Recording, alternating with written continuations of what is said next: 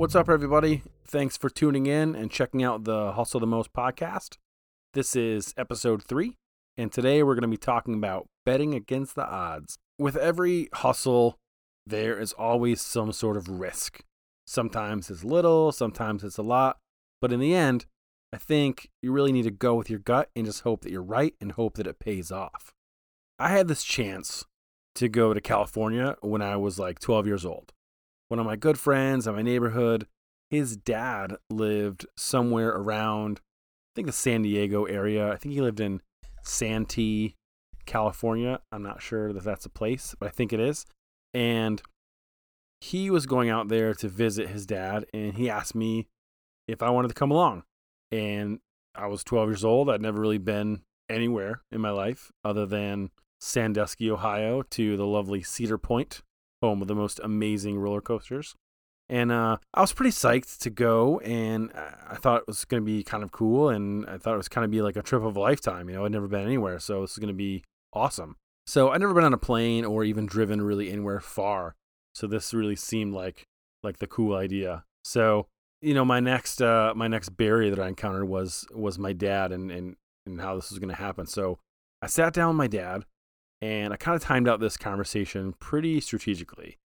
I started out to tell him how I had this amazing opportunity and it was going to be fantastic. And it was very much a what do I have to do to put you in this used car today type conversation. And so I, I sat down and asked my dad if I could go, and he was like, "Yeah, of course. Like that that sounds awesome." And like he agreed right away with with almost no questions asked which I thought was a little bit strange looking back at it. My dad even said, "You can go, and I'll even give you a hundred bucks to spend while you're there." And keep in mind, like I was 12 years old. This was so awesome. I was gonna get to go on this cool trip, and I was gonna get money, and I was just gonna have awesome time, California sun, whatever it was. You know, but thinking back, he answered the questions almost too quickly. It was kind of like a uh, you know, when your friend is like, uh, you know, I'll bet you a hundred bucks I could jump over this creek, and your response is, right off the bat. I'll bet you a thousand because you know that you're so confident this person would never make it and that would never happen. So, you know, this was this was 1990 and 100 bucks went pretty far and I was pretty pumped. So, I was uh I had a, had an idea and I got permission to go and I was I was ready. So, and I remember at the time um this was kind of another kind of caveat to the to the story is that, you know, I remember that my parents pretty much forbid me to be anywhere near a skateboard. They obviously didn't want another huge hospital bill coming to the house, and I don't think my mouth could have really handled another curbing uh, like it happened earlier. And so my dad, he's a little more forgiving than my mom was, and and he, you know, I was the last of five kids, and so my brothers and sisters kind of paved the way for me, which is pretty awesome being a younger child. Like you do kind of get the crap and get the brunt of things, but sometimes it does have its benefits. And so I had this conversation with my dad about a week after he agreed to let me go to California. And it was about a skateboard. And again, this was supposed to be a persuasive conversation and obviously go in my favor. That was the goal. And it went something like, you know, Dad, uh, you know, California is really known for for skateboarding and like the ocean and California sun. And if I go to California, I really want to be able to enjoy myself and to make the most of my time there. Which really means that I want to be a good skateboarder when I get there. And my dad, of course, is like, You're not allowed to ride a skateboard. And my thought is, you know, but dad, I don't, you know, I want to be a skateboarder and I don't want to be learning when I'm out there. I think it'd be really frustrating. I think I should be able to get a skateboard and learn to skate before I get to California. I must have sold it pretty hard because my dad agreed and he said, You can have a skateboard. That's fine. That's that's that's cool. I was pretty pumped, but then he gave me two conditions. The first condition was you could never, ever tell your mother. And if she finds out that you have a skateboard, I will completely deny it and say I did not know anything about it. And so I was like, okay, that seems fair enough. And the second one was, I am not going to buy it for you. So my my brain starts working like, okay, I've uh I figured this out before. Like, how can I figure this out? So now that I had my conditional approval of what I was going to do, um, this is where I started using my my creativity to to figure out how this was going to happen, how I was going to make it make it work for me. This is kind of the part of the story where I really started learning about um, perceived value over monetary value. And I learned a little more about swapping and trading, kind of pulling some of those flea market antics that I had uh, earlier in life. And so for years before this, I had been uh, returning beer cans and soda cans. Obviously, I wasn't old enough to drink, but there were some beer cans around my house and some soda cans. And so in Michigan, we get 10 cents as a return for every soda can and beer can that we turn in, which is awesome. You get 10 cans, you get a buck. It's awesome. Here's kind of how it went. So I ended up using a lot of that money to buy baseball cards.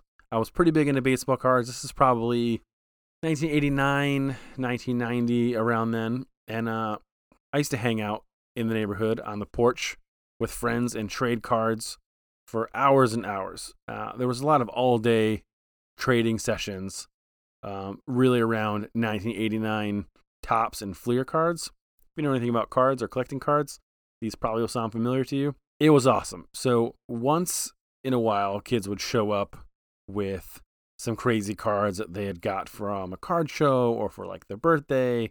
You know, we're looking at like, you know, Al Kaline cards and Babe Ruth cards and Hank Aaron cards, stuff like that. Sometimes it's, you know, a little more closer to home, like Alan Trammell rookie cards or stuff like that. So it was pretty cool. And, you know, a lot of these kids actually went through, you know, phases of collecting cards. Well, they'll be into it for a little while and they'll kind of fall off and start doing something else, get really into sports or, you know, collect comics or whatever it is. Uh, me personally, I actually went from cards to comics and kind of back to cards and kind of dabbled in between and did both for a really long time. I had a good amount of both cards and comics and knew a lot about them, kept up on the pricing, kind of knew what they were worth, make sure they're in good condition, stuff like that. And there's actually a lot of cool card shops um, around town. There's a, a handful that, you know, some smaller than others. But I remember one in particular we used to ride our bikes to called Mike's Upper Deck, which was, I think it was on Fenton Road, but we kind of went the back way to get there, not down the main road. And it was it was pretty cool. It was a small shop and it was just packed full of cards, all kinds of stuff.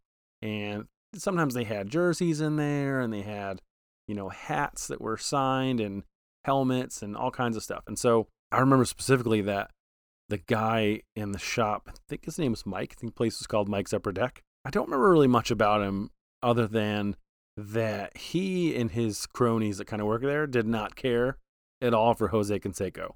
And Jose Canseco at the time was like my dude. He was like he was like that's the the go-to card for me. And if I could get a Canseco card and Topps and Donruss and Fleer and different years, and you get the the McGwire card. I think it's like a 40-40 club, something like that. I was way into it. And I remember they had these 12 inch kind of like figures above these plastic baseball figures. They might even have been porcelain. We weren't really allowed to touch them. They were up pretty pretty high. I remember me being super pumped, like, oh, I want to get one of these. They were like a hundred bucks or maybe a little more. And I was like telling the guy behind the counter, I'm like, oh, I'd really like to get that Canseco one. And the owner looks at me and just straight up says, oh man, he's like, Canseco's a putz. He's like, take Gibson, which was like the next figure over. And it was actually a, a Dodgers um, Gibson. So he played for the Tigers for a while. And then he actually is a Michigan native. I think he's grew up in maybe Saginaw or Detroit is where he's born. Pontiac. I think he was born in Pontiac. And so they were pretty big Tigers fans. And so um, they were pretty big Gibson fans. And so they definitely did not want me to have the Canseco one at, at, at any cost. So they probably would have broke it before they sold it to me, but I'm not really sure why they had it. Either way, I spent a lot of time up there and it was pretty cool and it was kind of neat just to get to go in like a little kid in the candy store and I just had a great time going there every time I was there. It was awesome. But this was actually how I started uh, kind of conceiving my big idea for how I was going to get my skateboard for my for my big trip coming to the West Coast. So I kind of started with baseball cards and it was really the only thing I had that was worth anything. And my thought was I have cards, uh, you know, I care about them, they're cool, but I want to go on this trip. So, you know, you have to sacrifice something to get something else, right? Little opportunity cost. So I knew this kid up the street who collected comics and he also collected cards and he kind of went back and forth and flip flop like I did. And he wasn't like a kid that I hung out with all the time, but just someone I knew in my neighborhood. And, you know, we'd see each other from time to time and ride our bikes around or whatever. So I ended up humping a few monster boxes up to his house, and along with like some some books and some cases and some hard cases that you kept your good cards in. And we really swapped mainly cards for comics and some comics for cards. And this was kind of the start of the plan. This was like, you know, how can I do some swapping and some trading to get kind of what I need to to keep moving forward. And no money, no money exchange. None of us had money. We all spent it on dumb stuff like cards and comics and candy and whatever else. There's actually some kids around the corner from me that were really into skateboarding and they had all the skate stuff. And I think I think they were really just getting new skate stuff and never really got rid of the old stuff. So they had uh, just all kinds of stuff, and they were really into comics and cards and stuff like that. And I traded with them once in a while, so they kind of knew what I had and knew what my comic collection looked like. And I had done a lot of trading with them, but so I had to, you know, try to get some stuff that they didn't have and get some stuff that they hadn't seen before.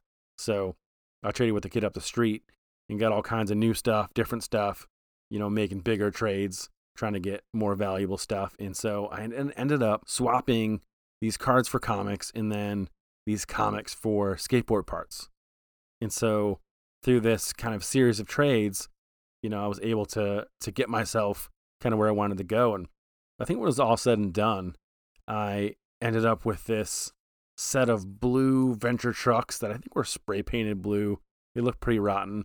And uh, some bullet coffin cut wheels and a spoon nose Billy Ruff Pro model. And it was not pretty. It was kind of uh, all used and beat up, but it was mine. And if you don't know what those words mean, Billy Ruff and, and bullet, coffin cut, and all that stuff, they're just skateboard parts. Uh, collectively, they made up a skateboard that I was able to ride. And so it was uh, it was pretty good and uh, kind of fortuitous to me to have all those things and be able to put them all together. So I'll give you a quick spoiler. Uh, I never made it to California that summer. I never made it. It was a apparently it was a pipe dream. And you know what's funny looking back at it now? There was probably like a three percent chance that I would have ever made it to California. I mean, the tickets then we were probably two hundred to four hundred bucks, and we always had zero bucks. So I'm not really sure how we would afford a ticket. And I think that even back then, the only way you could really get a ticket is I think you would have to go to a travel agency or to the airport. I think they sold them at the airport. I'm not sure. I imagine they did. They do now. I think they probably still did. There were no deals to be found. There's no Priceline. There's no Expedia, no internet. And uh, I think I would really have a better chance of riding my new skateboard all the way to California than actually flying there. Um, it's funny. My dad actually kind of played me a little bit. And looking back at it, it's kind of funny to, to think about you know, those conversations and how he was so quick to be like, yeah, you can go. Of course, I'll even give you money. He knew that I would probably get over it. He knew that this was just a flash in the pan idea that I would probably just forget about. And I think, I think this happens a lot with kids and, and really in, in adults too, as we get busy and get carried away with stuff. Um, you know, a good idea doesn't always mean you're going to follow through with it. But sometimes you just can't kind of contain that initial excitement. It just kind of gets excited and get in your bones and you talk about it and talk about it and you know i'm sure we've all had those ideas and you have a friend that's just like god are you gonna do something with this idea or you know two months later like whatever happened to that idea and you're like yeah you know uh you know it's real it's real easy for that to happen you know but but thinking back on it my dad really just played the odds you know he told me of course i could go i'll even give you money he knew i wasn't going he knew I would forget about it. But here's the cool thing, and I think this is an awesome strategy as a parent. Rather than make me upset, he kind of took the chance and let it all ride on the fact that I would just forget about it. And he was absolutely right. My dad totally hustled me. And so, looking back, you know, what did I learn from all this? What did I learn from my dad hustling me? It's funny because thinking back at it, I was the one that sat him down and had these used car salesman conversations. I thought I was winning that fight of I'm going to get this and it's going to be awesome and I'm going to sell this idea. And then after the idea, I'm going to sell the second idea, which is me getting a skateboard, even though it's forbidden to have skateboards. And I was like, yes, I got it. But in the end, you know, I ended up trading just a bunch of crap for a crappy board, and my dad was the winner. It's just crazy thinking about it now. It's it's it's totally crazy. He just completely hustled me. And so what I really learned from all this, um, in this whole whole like selling and trading and buying and, and, and swapping time to get what you trying to get what you want. I really learned that you you have to know your content. Whenever you're selling something or hustling something or or trying to buy something, you have to know what it's worth. You have to do your research. You have to understand that landscape. And if you don't, there's a good chance that you're going to get burned. It happens from time to time. As long as you know what you're selling, what it's worth, and what someone's willing to pay for it, there's a good chance that you could succeed. I really also learned that the value doesn't always mean valuable. You know, there the, the word value is in that word, but it doesn't always mean that way. Um, think about your favorite things in the world, the favorite things that you own that um, that you cherish. These things are probably not expensive things, but they have value to you. They have personal value. So if someone broke into your house and stole your TV off the wall, you would be mad, but you could replace it. If they broke in and stole a $10 ring that your dad gave you when he passed away that you could not replace, your world would come crashing down. So it's really all about kind of the perceived value and the personal value um, and what something's worth to you. I think that lastly, um, I think that, you know, we'll always be learning and you really have to be open to it. My dad only bet on the odds against me because he had four kids before me. He had four kids to put him through the ringer, and um, he learned a lot from that. He learned how to navigate those situations. He learned what that landscape looked like well before I was even born. And, uh, you know, he thought that the odds were in his favor based on his experience. He made that call, and he was absolutely right. As always, thank you for listening and checking out the Hustle the Most podcast. This was episode three. Check out more stories, more photos, and connect with us at hustlethemost.com. We'll see you on the next one.